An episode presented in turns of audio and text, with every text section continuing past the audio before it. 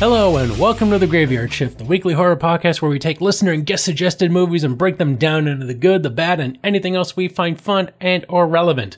Is what we usually do, except we're celebrating Pride Moth month on The Graveyard Shift. Nope, we got the official documents right here. We got the poster. It's Pride Moth. Yes, Pride Moth, because Pride Month, it's too trendy. It's too... it's just too fake. Like, oh yeah, every company's got the rainbow flags up in June, but we're putting them up in July because, you know, we don't go for that fake shit. Our love for queer cinema goes all year round. Yeah, totally. We're not limited to 1 month. We picked a month with 5 weeks in it because we love our LGBTQ friends and creators that much. And my name is Mike, and I never work the graveyard shift alone. Joining me is the man who would probably be up for spending a weekend at a mansion for some ghost hunting, John.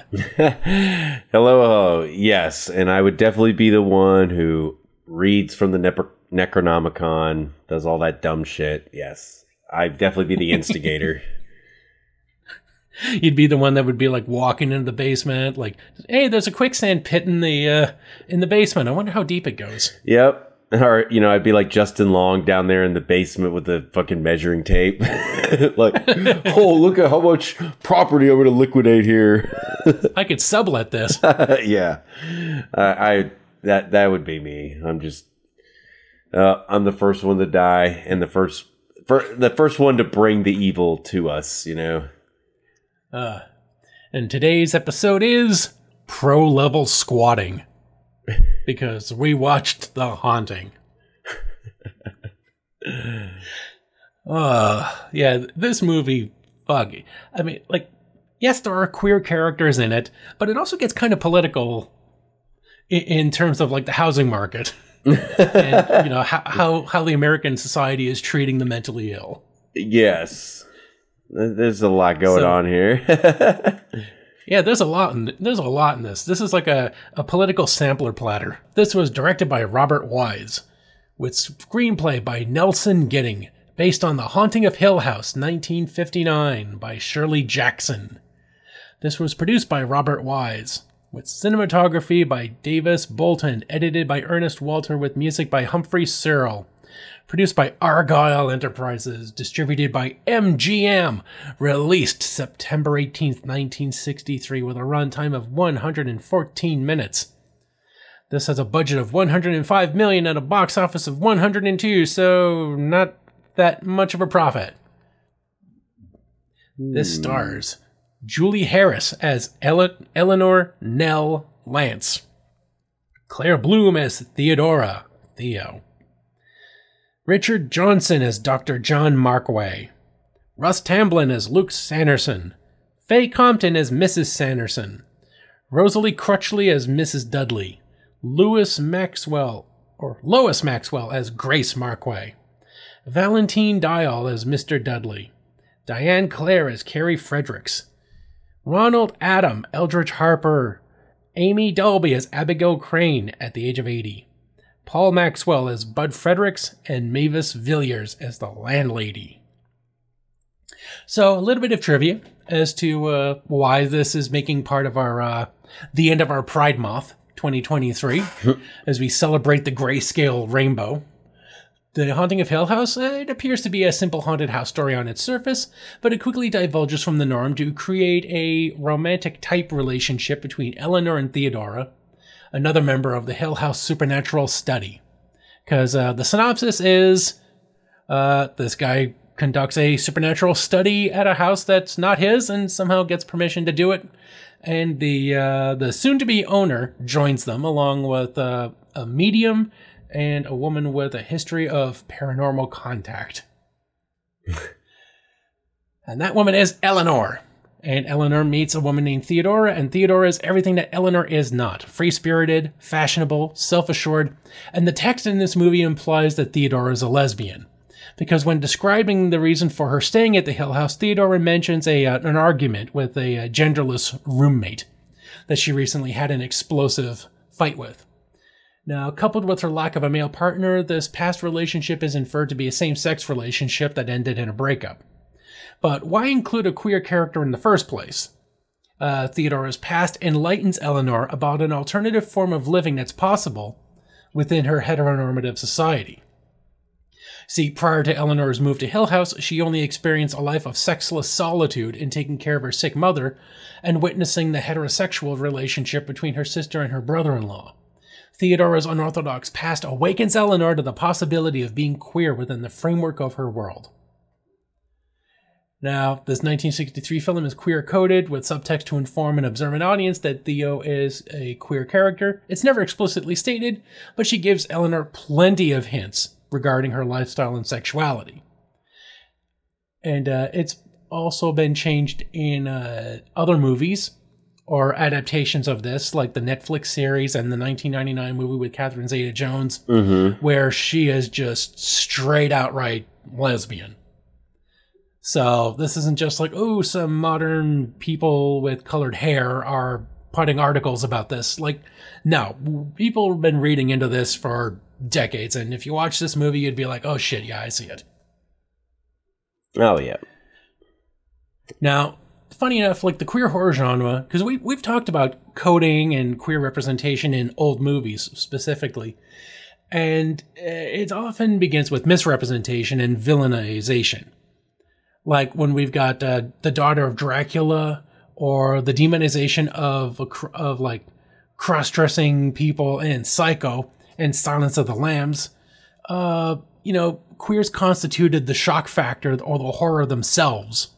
They were monstrous villains and incomprehensible moral deviants, usually killed off in a violent fashion to the cheers of the audience.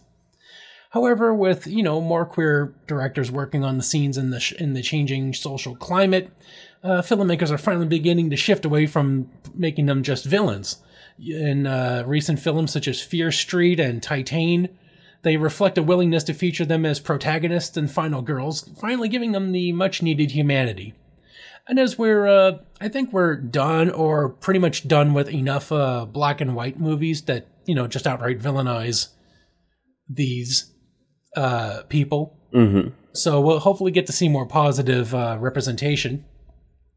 But, this was pretty good for its time to have someone who clearly looks lesbian in her appearance. I mean, in her mannerisms. But she isn't a villain. Like, she kind of antagonizes Eleanor a bit, but it's more like just like, wake up, get over yourself. Not like, oh, I really intend harm upon you. Yeah. At the end of the day, they still maintain a close bond, I think, despite, Eleanor and Theodora, despite them having a bit of a spat at some point. Well, more than one shouting match. Yeah, actually, yeah, multiple occasions, but it always kind of felt like it gave that aura of almost like people, like an old married couple, Yeah. Well, it seemed to me like she was just trying to like get her to get over herself so she can actually have like a better life and a better outlook on life. Yeah. It never had malice. It was kind of like just making fun of her silliness. Yeah. So that she could get a rise out of her but kind of for her own benefit, yeah. Like ruffle some feathers so that, yeah, she can kind of shake off these chains that she's sort of put around herself and she's still kind of clinging on to, Yeah. See, Eleanor Theodora showers Eleanor with displays of affection, which coincide with the arrival of supernatural events.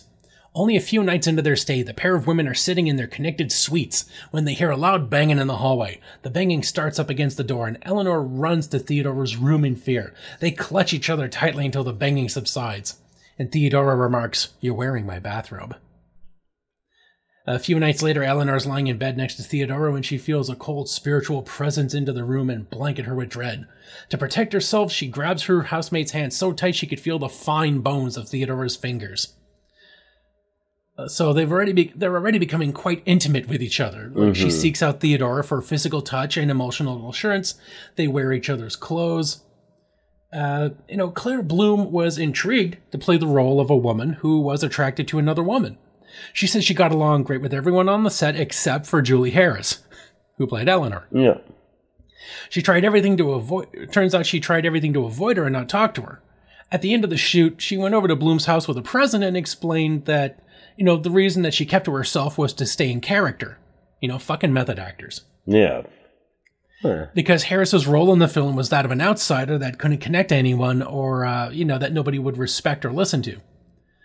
And, you know, of course, Bloom was happy to hear the real reason for Harris's behavior because she really liked her and wanted to understand what she did wrong. Yeah. But, you know, they became friends afterwards. So that's a good story.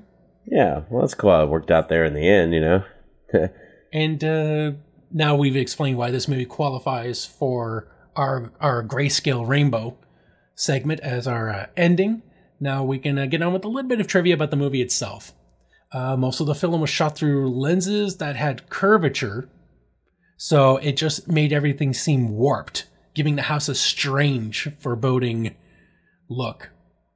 Which is a nice, cheap way to really fuck with the audience.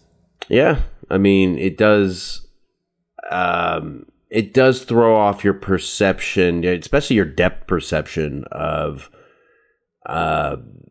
you know, a lot of the long hallways and large wide corridors that you'd see, I guess, all featured on these sets, you know, which, you know, were pretty well constructed. But yeah, it really does, you know, come across as does make the house seem, well, more otherworldly, kind of supernatural, you know, kind of. And for some of the scenes in which characters are tormented by loud ghostly sounds coming from the house, Robert Wise had the sounds on playback so that the actors could react to them authentically. Huh, cool. So it helped create the right mood of terror. Yeah. And funny enough, Russ Tamblyn was not interested in playing the role of Luke Sanderson until MGM threatened to resign his contract. So he had to be forced, kicking and screaming, to do this movie. But years later, he realized, yep, they were right and he was wrong. He considered this to be one of his best roles. Yeah, well, it looked like he had a little fun doing it. Well, at the time he was doing it, he was not having fun. He, like this, I think it actually fed to make his character look like a prick, because it wasn't just the character that didn't want to be there. It was the man who didn't want to be there. Yeah, I guess, I mean, I wouldn't have thought from his performance in some ways. I mean, I know his character is supposed to be a little withdrawn, but it almost felt like, you know, he had to get a little enjoyment off being a character who is a dick, you know. Because he's just letting out his frustrations, both at the his grandmother or his aunt for making him go to this place, but also for him for being under contract and dealing with these assholes. Right, and you know, him being the character you almost expect is going to just die, and you know, basically nothing. Like, he's kind of the biggest dick of the whole. The biggest dick. No, I mean, he's the biggest prick in this movie, and he doesn't get any comeuppance. No. Yeah. He's not, like, actively malevolent. He's just, you know, an annoying prick. Yeah. He's not like a capital A asshole. Yeah. Where he's, like, you know, trying to sabotage people or, you know, find, like, some hidden fortune and frame everyone else for it after making them die. Yes. Well, I guess if anything, I'm not saying like he deserves to die, but I'm actually a little surprised that, you know, it would be nice if a chandelier fell beside him. Yeah, I was just surprised that there wasn't any sort of intense ghost moment with him where he basically gets scared shitless and he's like, "I'm getting the fuck out of here." Like, you know, he didn't really have that, you know. And then he's just like sitting in the car there with Eleanor, just like, "Okay, are we going now?" Yeah. So. It was, you know, interesting role there. But, yeah, I guess that's a fun bit of tip. Yeah, it's almost ironic that, well, not ironic, I guess fitting that, you know, he didn't want to be there just as much as his character didn't want to actually be there. Yeah. And the script originally contained a scene early in the film, which, you know, because we were supposed to see a bit of Theodora before she showed up at the Hill House. And this...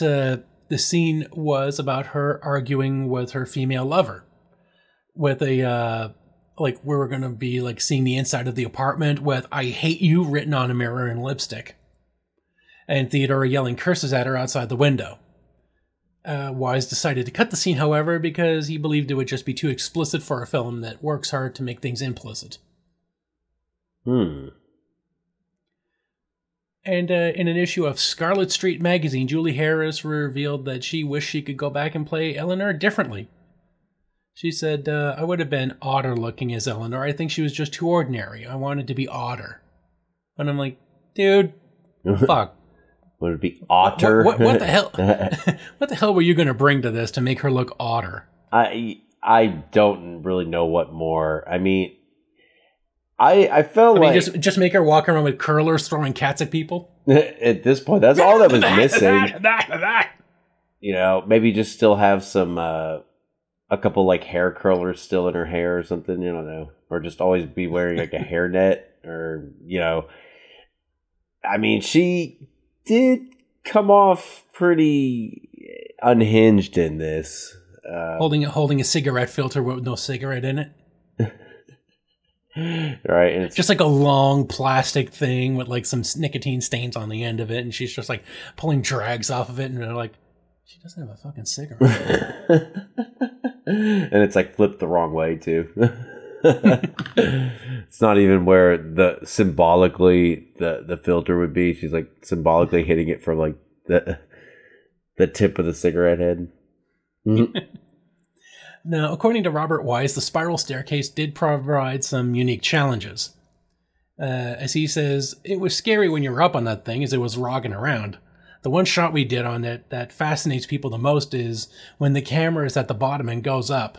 We designed the banister of the stairway to be so wide and thick that it would fit a small rig with wheels on it. A little light dolly that would hold a handheld camera. We had our camera on that and we had a control wire underneath all the way down. We simply took the camera up to the top, started it, rolled it down, and then reversed the film. It was all done on the balustrade. Cool.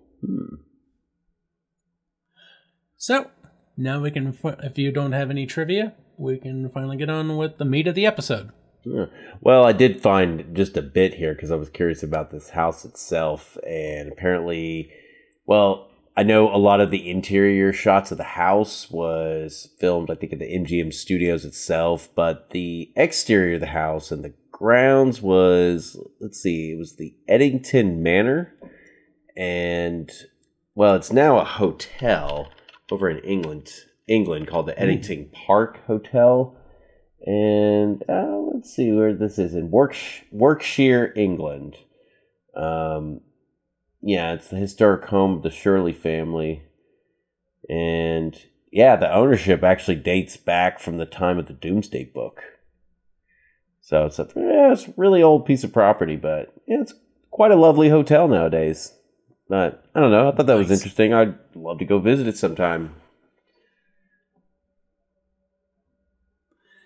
Okay, so now I can get on with the goods, and we always start with me, and I gotta say the credits. For fuck's sakes, you've got a ghost story, and then you've got ghostly titles for the title of the episode, as it's just like smoke coalescing into the words, The Haunting. Okay, you're starting off right with me. Yep, very stylized, and definitely in a fitting way, you know, it sets the tone well. Yeah, I agree. I like it as an opening. It, you know, helped. Yeah, it really did help set the mood for me, you know, when I was watching it. So what was your first good? You know, I think throughout this movie, I think there's a really good use of lighting throughout this. I really like how they like use the shadows almost in every shot. They're always kind of like any shot that's at least in the evening, you know, they're always using the corners to, you know, put shadows there and create sharp contrast. And it better frames the characters whenever they're, you know, looking in another direction or just whenever they're doing anything. It just adds a bit of contrast and almost makes the house look a little more haunted. And then I guess learning now that you know, they were using that camera technique too to make everything look a little warped, almost fish-eyed. Makes a bit sense. It's a lot of good cinematography, and you know, I think in a lot of scenes, like whenever they're in the room and when they're in the bedroom, Eleanor and Theodora, and they're watching the door, and they're hearing like the dog barking and all that, just that crazy cacophony going on. Honestly, it was a little hard to distinguish exactly what I was hearing because the audio quality wasn't that great on the recording we were watching. But anyways, yeah, I don't know. The lighting in the bedroom and everything in that shot, it just looks great. It really creates that classic haunted house look to it. And it's, I guess it really does create a lot of focal points and a lot of memorable shots for like photography, you know. Yeah, I'll add on to that. Like, the fucking house is totally lush. Yeah. Great everything. Yeah, and it's a great looking house. Even the interior sets, too, you know, as they were, you know, different locations they used. I mean, the set just looked great. And I think a lot of, because like of the lighting. The marble work on Theo's room for her fireplace. It looks spooky as fuck. It looks like something made by H.R. Geiger. Yes. Like the things engraved on the fireplace look like they have bony protrusions. Mm-hmm. It is amazing. Oh, yeah. Yeah, definitely some crazy, like, neo-Gothic style going on. And, you know, in the scene in the greenhouse when they're over there with the statues, you know, looking at that, you know, that whole set piece I particularly liked. You know, even just that little bedroom that dining room, I guess, where they were eating breakfast.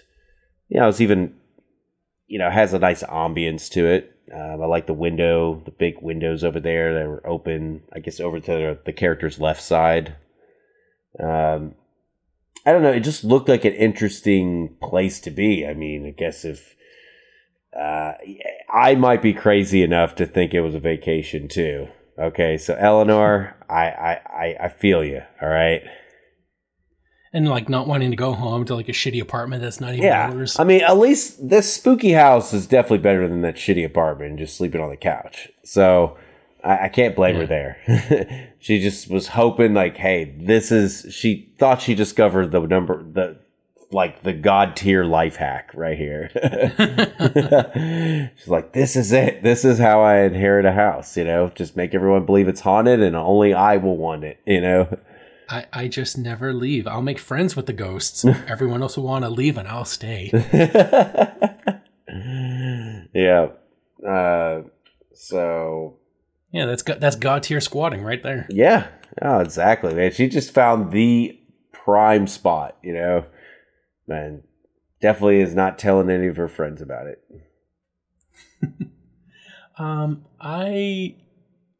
There's two Psycho-like references in this. The first one is when the second wife just stands by the stairs and then she just gets a look on the face like, oh no, I'm falling. Before she begins falling. It's still better than Arbogast's flight down the stairs. Oh, right, yeah. But it was still fucking goofy. So I'm just like, oh shit, that's a Psycho ripoff. That's like Arbogast, like, whoa. And I'm just like the weirdo. It's like, I thought it looked cool. I know it doesn't look like it really makes sense. I just thought it's a cool looking shot, even though it's unique. Yeah, I think because it's maybe I'm just giving it a pass because it's Hitchcock and it has that kind of Hitchcock vertigo type thing going on. So yeah, I know it doesn't make like logical sense. I mean, if you wanted to have the green screen, you could have like shown something where he tumbles down something. This one just looks like he's just like walking backwards. Yeah. Down the stairs. It's awesome. Like, just have the guy fall. Even if it's onto like a pillow underneath, like just have it look like he's falling and then like change the footage that you're airing on the green screen behind him. Yeah. I'm not against the green screen. I'm just against the fact that it looks like he's just like like doing like a fucking Busta Rhymes music video. It looks awesome, man. The other Psycho reference I get is The internal monologue of Eleanor when she's driving a car after committing a crime. Oh, yeah. Taking it to a place nobody knows about. Mm. I hadn't quite thought of it as a Psycho reference before, but yeah, it makes a lot of sense.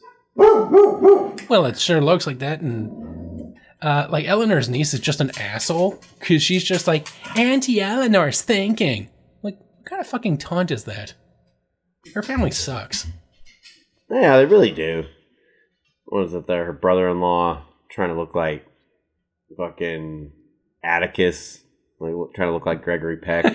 He did have the Gregory. He had big Peck energy. Yeah, was it just me? Oh, yeah, right. Little Pecker energy, more like. He's a little Peck. And the sister, she's just like, well, I don't want you borrowing the car because, like who knows what condition you'd bring it back in. Fuck you.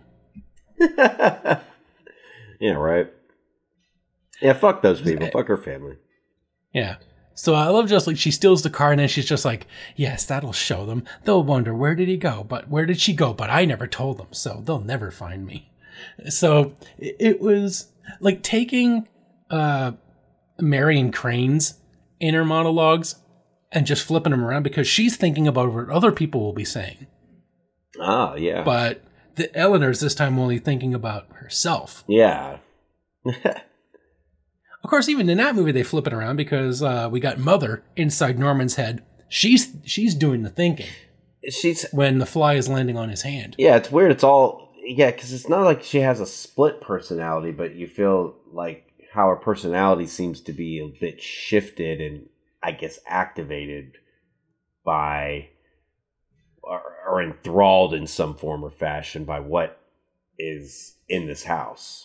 But I guess maybe it's up in the air if there really is anything in the house and it's just really her just flying off the rails, you know, dealing with a lot of grief and guilt and maybe some trauma and stuff from... At least when 13 Ghosts came out, you actually got to see the fucking ghosts. Yeah. Yeah. I mean, this one, it's almost like I wonder if they meant to do this. Like they left it so they showed so little because they wanted to keep it ambiguous. I don't know. But they didn't do anything with the ambiguity because it's a little confusing. At least if you're doing something with the ambiguity, you could have the idea like if there aren't any ghosts, then who's making the noise? What would the angle be for this? I mean, there seems to be enough evidence to say that there really is a ghost, but not.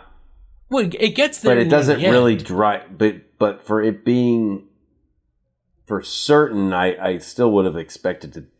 I don't know, maybe something a bit more explicit. You know? Yeah, but you know, this guy's all about the implicit. Yeah, for better and for worse. Yeah, it's almost like a little too much restraint. So, what's your next good? I do enjoy. I mean, I think most of the acting I enjoy in this. You know, Julie Harris as Eleanor is quite good, even though she's a character that I could say I found... I was annoyed by... She had Shelley Duvall vibes. Yeah, like, I was annoyed by, but, you know, maybe that was the point, you know, because I probably have, like, a bias towards this character. It made me think a bit more about... Almost made me analyze myself that, you know, why I'd be so annoyed and why so inclined to not listen to her. But, you know, it seemed to be true to what she was saying throughout the whole movie. And I think she plays this neurotic, you know, highly anxious and sensitive and, well, sheltered, repressed person very well. I mean, it's a complex character and certainly not an easy role to pull off. And I guess, go figure, maybe... Got to get into the method acting, you know, the best executed, who knows. But for better or for worse, Julie Harris really does a stellar performance. And I felt all of the unevenness and the franticness of this character. And I sympathized a little bit, but though I was also annoyed too. But yeah, I give her a lot of credit. That's not an easy... role to play, you know, and you know, you being kind of the catalyst for all of the spooky things that happens in this, you know, in the whole movie. she's a good leading lady for a role that probably was never going to be very likable, you know? Yeah, she definitely was a calm, cool, sexy yin to Eleanor's twitchy, I don't want to be homeless yang. Yeah, exactly. Yeah, she. If anything, I think she was on to this her squatter scheme. I think if anything, Eleanor got pissed off because she knew sooner or later Theo's gonna just figure the whole plot out. You know, she was gonna spoil it. Yeah, you know what? She didn't even need to beg to be part of the fucking haunted house. Like Theodora said that she got into a fight with her, quote, roommate. Yeah, so, you know, she could have just shacked up with her. Right, yeah. I mean, she could, you know, get this big swanky house and maybe she could just inherit it because no one else wants to live there because they're like, oh, well, it's haunted. And then she could have her hot girlfriend live with her. Yeah. What could have been. Yep, exactly. But you know what? The ghost had to... In a female way, and do female cock block. Yeah. Clam blocked her. Yeah, right. I was like, yeah, I don't know the reverse terminology, but yeah, you get my gist. But yeah, no, there's good points there. So yeah, I guess the two leading ladies were both pretty good in this movie. Yeah. So any more goods? Because I got a few. Oh, let me see if I... point out anything else. Well, you know, I guess we'll just say a quick thing. Hey, this is another cool movie with a cool setting. It's a cool house, and just find out it's now a really beautiful hotel now. Yeah, that'd probably be my last good. It's a lot of cool set pieces, you know, complemented by the lighting and the cinematography. So. A little mini good was the doctor. Yeah. Like, even though you kind of expected him to be twitchy, but no, he really was as nice as he appeared to be. He was kind, he was honest with the people, never treated them as, like, hostages, always letting them know, like, you know, you can leave anytime you want, except for, like, when the maid just leaves them in. Yeah, and he's... overnight, like... Yeah, you know... But he's like, whenever you're able to leave, you can. I'm not going to force you to stay. Right. I'm just going to put you in a house that forces you to stay. You know, at one point I kind of thought, or like, kept wondering if he kind of almost like had the hots for Eleanor or something. But, you know, he definitely, you know, he seems to, well, he definitely cares about his wife and everything, even though it seems like their marriage is a little bit strained, but. Because he's a fucking wacko chasing ghosts. Yeah, you just know that the wife's going to be a little ticked off with that. But he is a well-meaning person. I think my only thing was like I just had trouble hearing what he was saying most of the time, just because of the audio recording. Yeah. I don't know if it was like the finished product of the movie or just the print that made it on the internet. Yeah. But this got so to the point where.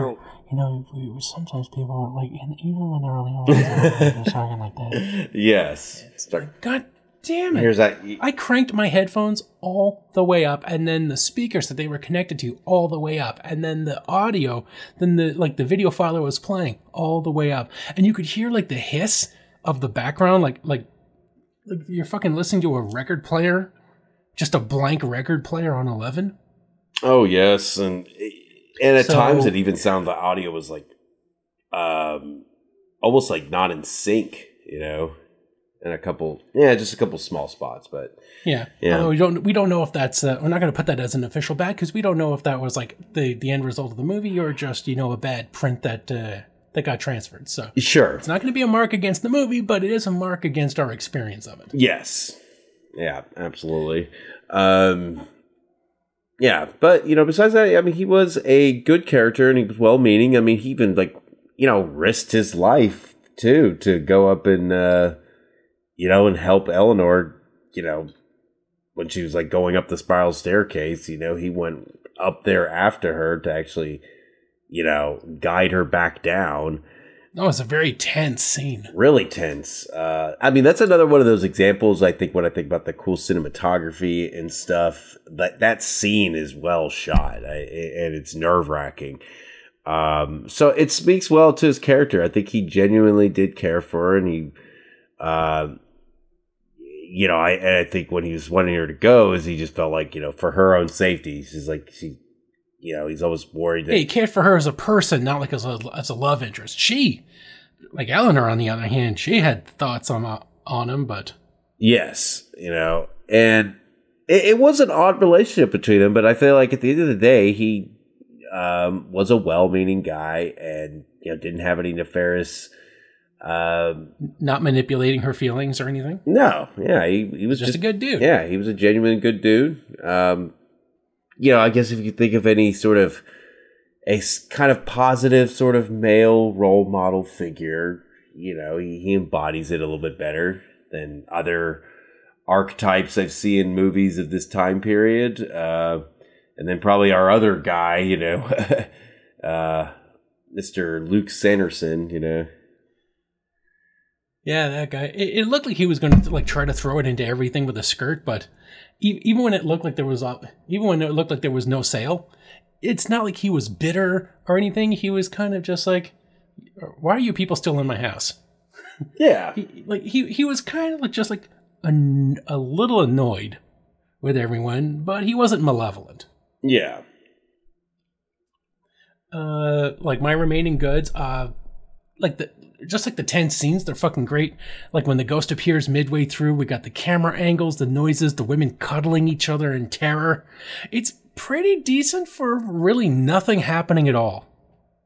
Sure. I mean, I think what sells the scenes is the performance of the actors, you know? I mean, outside of some of the sounds and things they do there, a lot of it is just...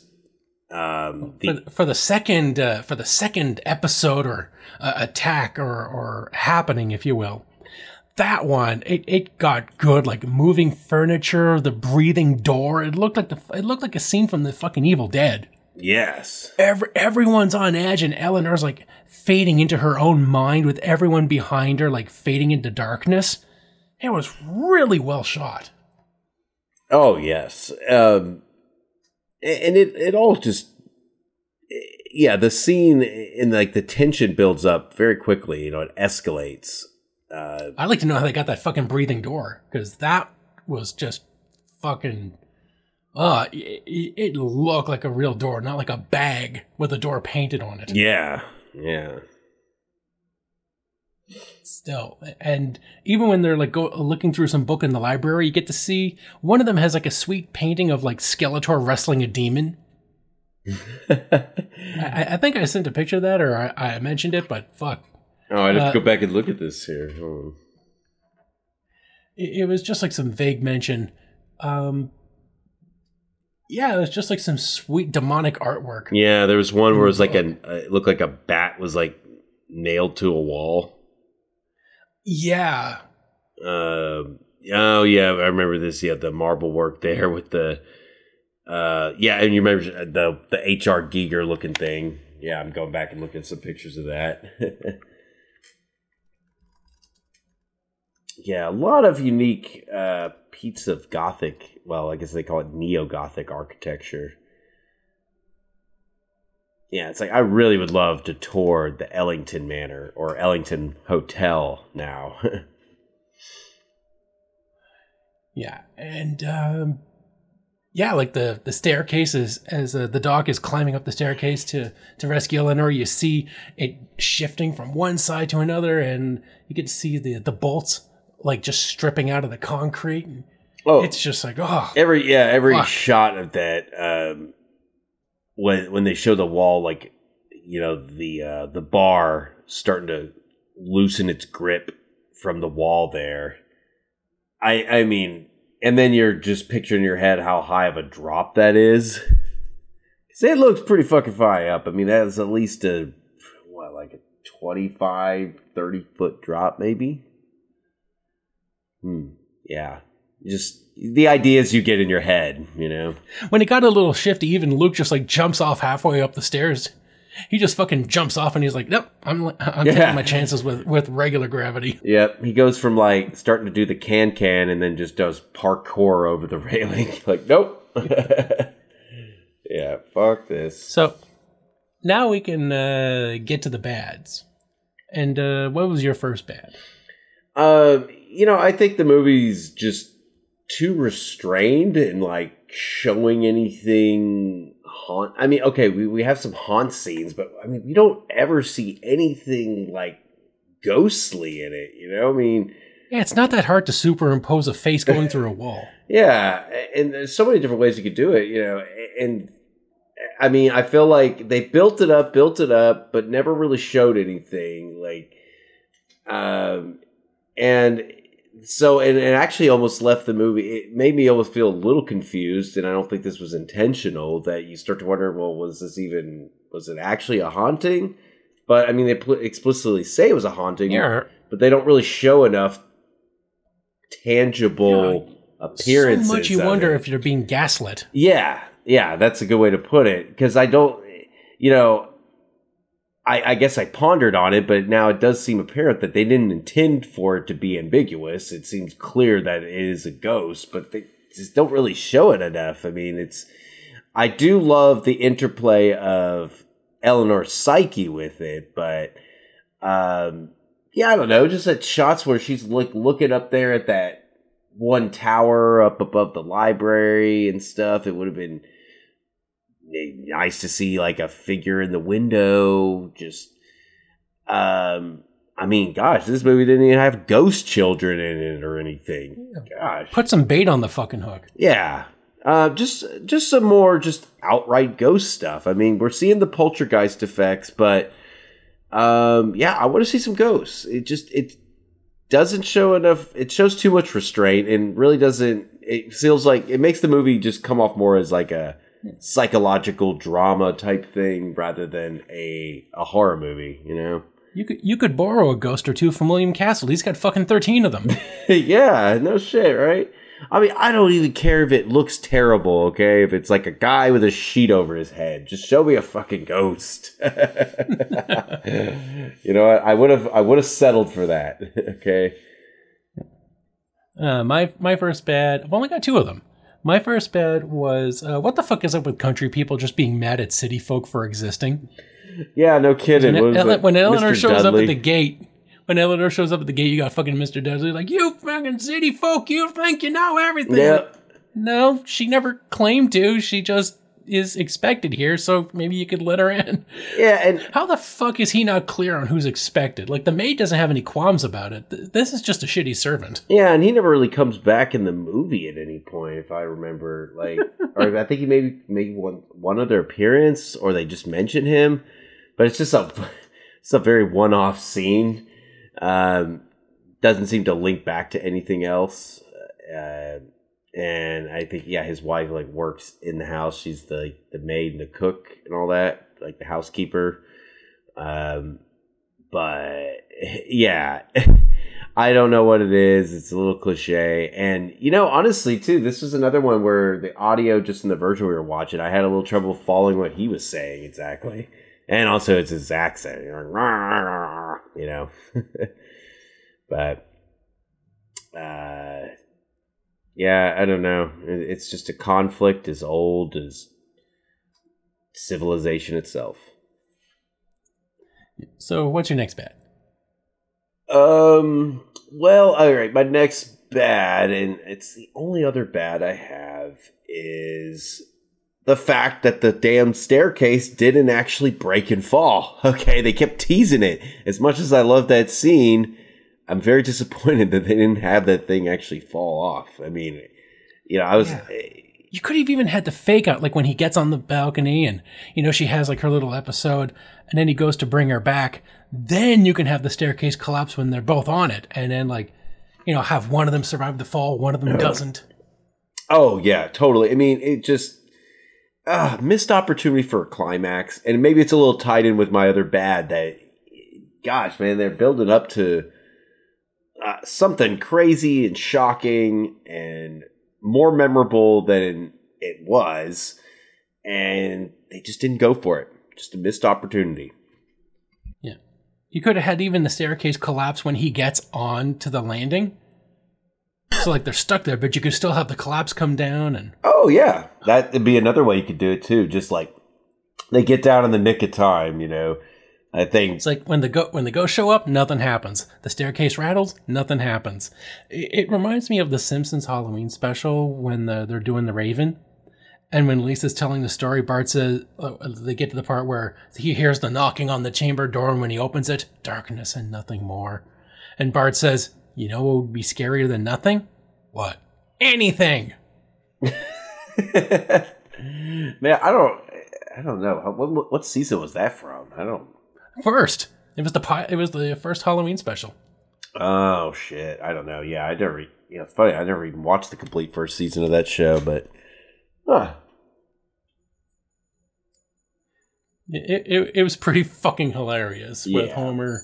God, Homer being the recipient of the Raven. Right.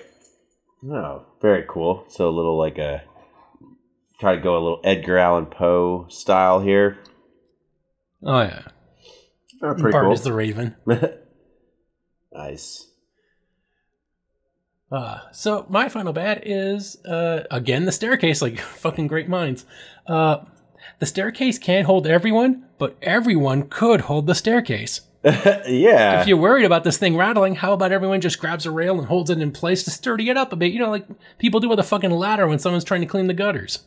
Yeah, sure. I mean, could they, like, you know, maybe they get like some ropes and kind of do like a sort of pulley system, or, you know, just some sort of way to support it. Railings. Yeah, just hold the fucking railing so this thing stops wobbling so much. Right. Or, you know, they could just get honestly, it looked like they could have just got a ladder and maybe like, you know, reinforce some of those screws on there. Just, yeah, I don't know. It could have had some work. It wouldn't have been that much maintenance.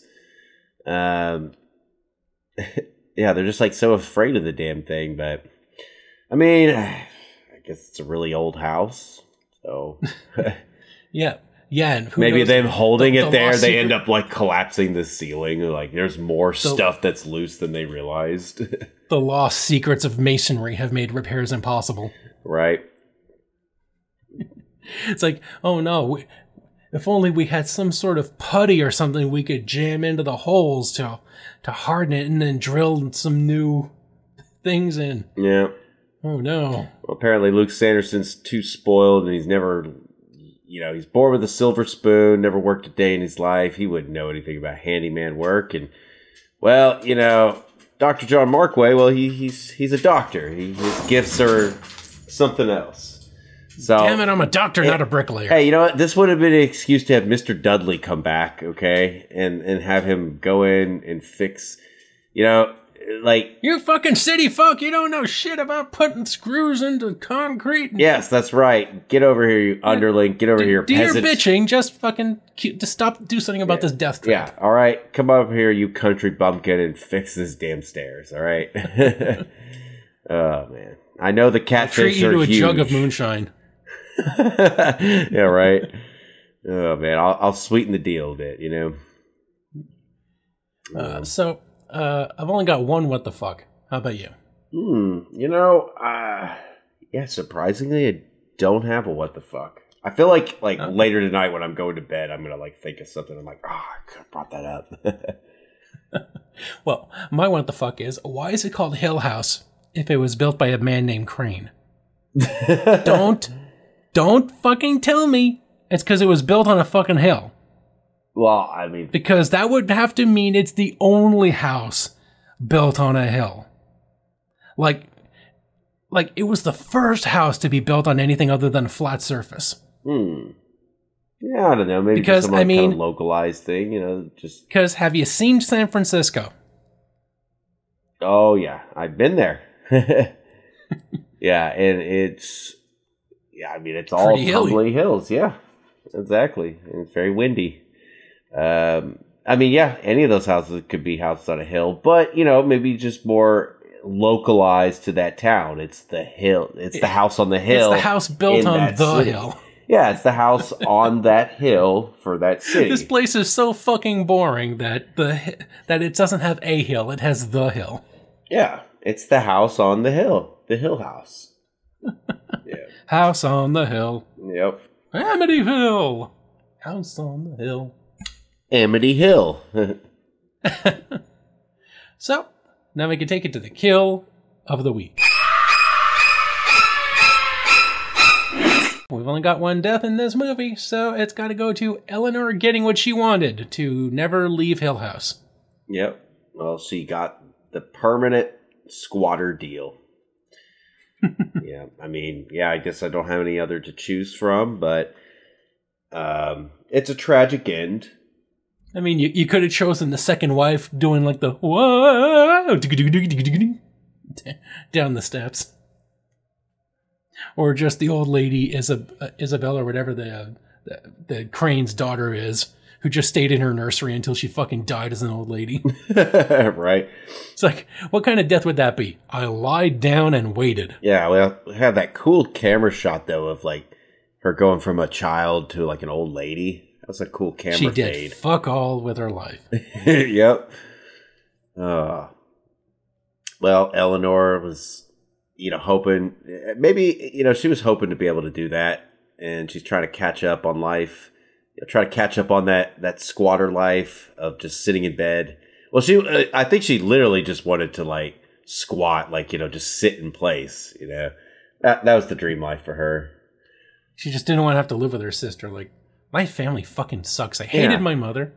I hate my sister. I hate my brother-in-law. My niece is a cunt. She just makes fun of me for thinking. Like, I just wanted to be done with these fucking assholes.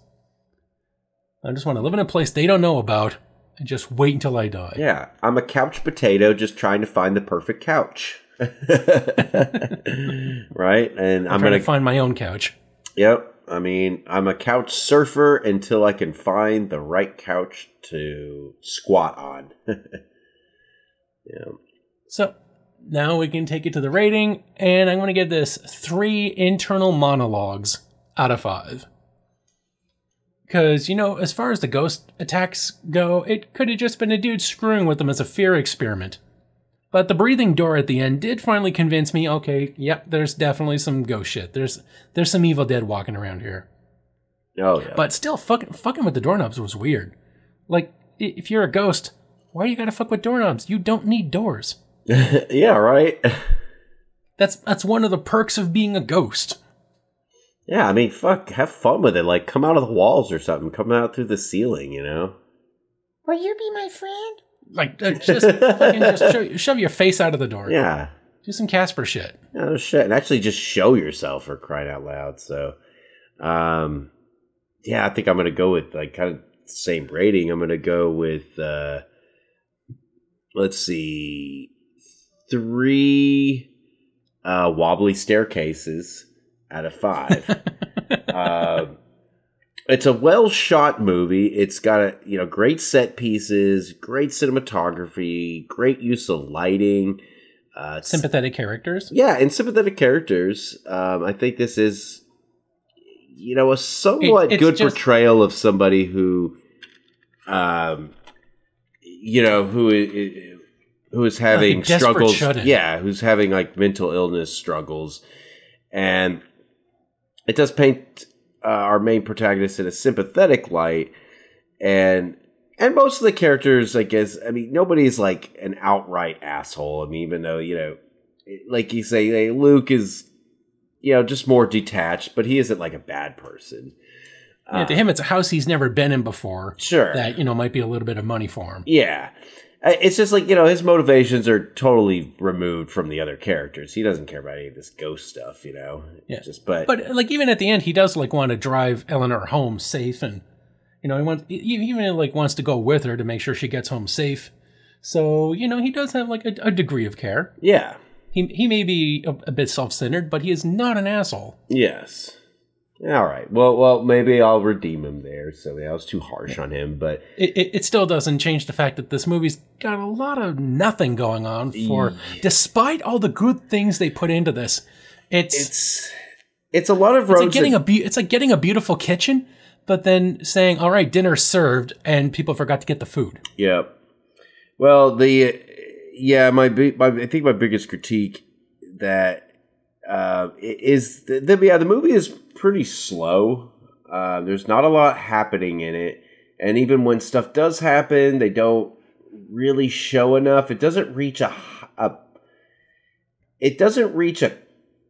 a zenith of It's like a slow burn, but at best it's a sweat. Like, it doesn't get hot enough to burn. Yeah, the burn isn't really much of a burn, you know. It does pick up a little bit here in the end, but still, the movie runtime, I think, is too long for what is just a short climax that even then felt flat. It raised up a little bit. I guess you could say it came up to a hill, and then it was just one long plateau until the end. Yeah. So, I mean, it was interesting to see like a non-villainous queer character in a black and white movie. Uh-huh. So it did have that going for it. And during the 2 or 3 episodes of tension, there was actual tension. So, you know, it's a solid 3. It's not a tenuous 3. It did some things very well. Sure. The fact that there's no fucking ghosts. Yeah. And it's not like the family. It would be nice if the family somehow found her afterwards. Some characters that didn't really show up again. It would have been nice to have kind of tied that back.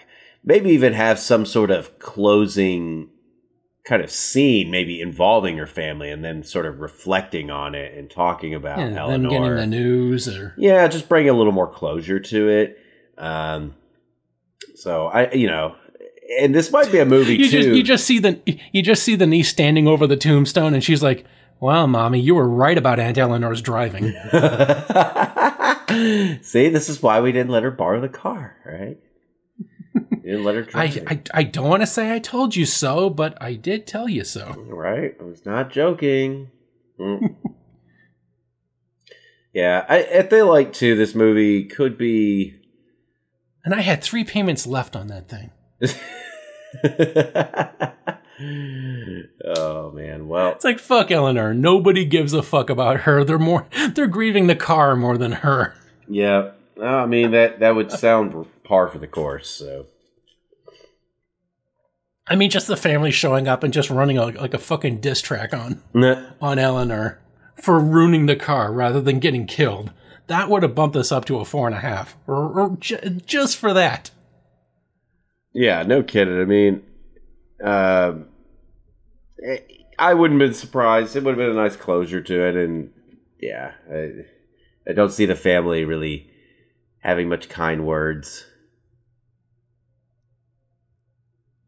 So that's our take on The Haunting. Now, we may see the remakes because apparently they're a little bit different. But you know what? I thought I'd wanted to see this because I really had it confused with another movie with haunting in the title. And I think that was House on Haunted Hill. That's the one with Vincent Price in it. Yes. Yeah, that one is a classic. Not to be confused with House of Usher. Yep. Nope. That's Edgar Allan Poe again, right? Oh, Vincent Price did so many Poe movies, like The Pit and the Pendulum. Yep. The Tales of Terror, where he did like Fortunato, like all those Roger Corman movies. Son of a bitch. We gotta get a month of The Price is Right. Yeah, oh absolutely, you gotta dig into some of that, man. But we've done enough themes for a while. I think we're gonna have a nice random month, yeah, right, for the next bit or so. But definitely this year I'd want to get a Vincent Price marathon, because like Vinny is in the unholy trinity of horror, and we haven't seen enough movies with this guy in it. And yes, that is a plane flying quite close to my house. Fun. Hey, especially they're just sending you off, you know. So, we hope that you enjoyed our homage to the Grayscale Rainbow. And if you have any other movies you want to suggest or themes you want to suggest, you can always hit us up at the end of the show. You can always sponsor an episode by donating to our Patreon. That will always bump up your suggestion really quickly because, you know, we can be bought and we really want to be bought. And also, you know, if you want us to do anything with our Twitch, our Discord, or anything, we want to get a nice community going up here. We also would either watch parties, video games, you know, give us ideas on what to do with our Twitch channel. And, you know, we'll do it. Like, we'll put time in, but we want to make sure that somebody's, you know, getting involved. But I think that's it for this episode. So, until next time, I'm Mike. And I'm John. And thank you for joining us for Pride Moth on The Graveyard Shift. The Graveyard Shift is a Strange Biscuits production. Visit our website at strangebiscuits.com/graveyardshift to hear all of our previous episodes. Subscribe to us, rate, and review us on CastBox, Apple Podcast, Stitcher, and Spotify. And don't forget to check out our Instagram at The Graveyard Shift Pod, as well as our Facebook at The Graveyard Shift Pod. Our Twitter is GS_horrorpod, and if you wish to support the show financially, visit us at patreon.com/graveyard. For as little as $1 a month, you can help support the show and get bonus content. The theme for The Graveyard Shift is As Brutal As It Ever Was by Technoaxe. Visit their website at technoaxe.com and their YouTube channel for more royalty-free music. Thank you for listening, and as always, stay spooky.